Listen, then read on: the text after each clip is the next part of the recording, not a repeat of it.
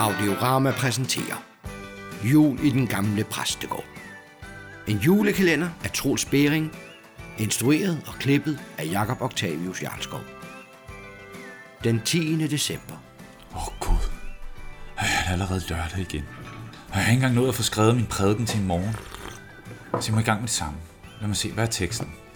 Er du den, som kommer, eller skal vi vente? Åh, oh, og det er Johannes Døberen i ørkenen. Ej, hvor spændende.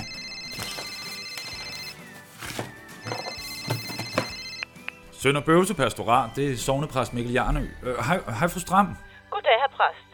Jeg har fået salmerne til julegudstjenesten i morgen, og nu ringer jeg bare lige for at sikre mig, at de godt ved, at det er jul. Øh, hvad mener de? Der er jo ikke en eneste julesalme iblandt. Nu, nu er det jo heller ikke jul endnu, fru Stram. Ja, det har de sagt før.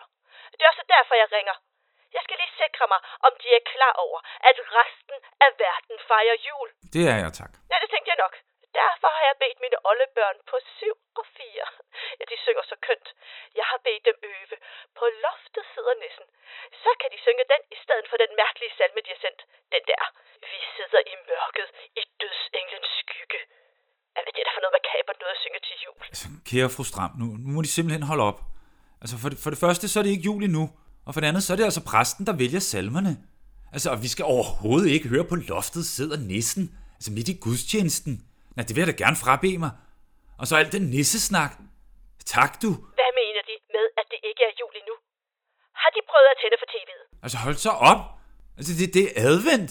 Det er ikke jul færdig. Ja, ja da.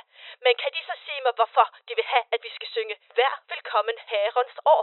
Den er da til nytår. Ja, og det er da også det advent er. Nej, hør nu her, lille de. Nytår er først efter jul. Jamen altså, fru Stram, det, der, det er jo kirkens nytår. Altså, advent er kirkens nytår. Og kirkeåret begynder den første søndag i advent. Nytår. I november. Det er da dumt. Ja, så længe de synes, der er mening i galskaben, så gør vi det på deres måde. De har trods alt gået på universitetet. Farvel. F- farvel, fru Stram. Jamen, det er sgu da for helvede ikke mig, der har lavet den kalender. Oh, hvor var jeg? Nå, prædiken. Jeg prædiken. Lad mig se. Johannes Døberen er kendt for at sige, øh, jeg er den, der råber i ørkenen. Oh, det er nok, fordi han kender fru Stram.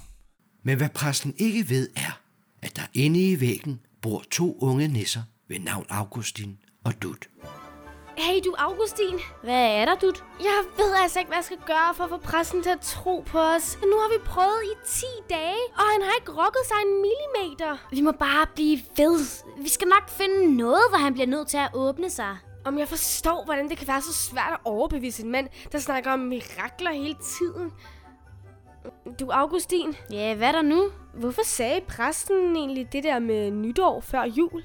Det, min kære unge lille søster, er fordi præster har deres egen kalender. Har de det? Og stop nu det der unge halløj. Det er kun to minutter. Ja, ja, det. Præster har deres helt egen og særlige kalender, som kun de forstår.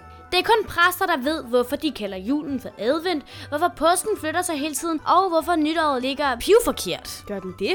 Nej, men det mener præsterne, for så kan de bedre tillade sig at opføre sig mærkeligt. De har deres helt egen hemmelige kalender, som ikke ligner vores andres. Det er også derfor, de ikke er fuldt med tiden. Er de ikke? Øh, nej, de render stadigvæk rundt i tøj fra 1500-tallet.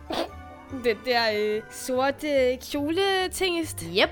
Og den hvide majsenerstivede halstallerken, den er fra 1700-tallet. Men hvorfor render de rundt i det der mærkelige tøj? Fordi folkekirken er et sted, hvor traditioner kommer og glemmer at gå igen. Hvad mener du? En gang besluttede præsterne faktisk at have det samme tøj på som alle andre. Og dengang gik alle nemlig rundt i de der sådan sorte kjoler, men så skiftede moden. Og fordi præsterne stadig havde deres egen kalender, glemte de ligesom lidt at følge med. Og så lige pludselig var der gået 200 år, og så fik alle hastalagterne, Og præsterne var igen med på moden. Og så glemte de igen at følge med, og nu 300 år senere har de stadig ikke rigtig taget moderne tøj på. Hvor ved du alt det der fra? Det har jeg da fundet ud af, fordi jeg har været i verden lidt længere end dig. Hold nu op.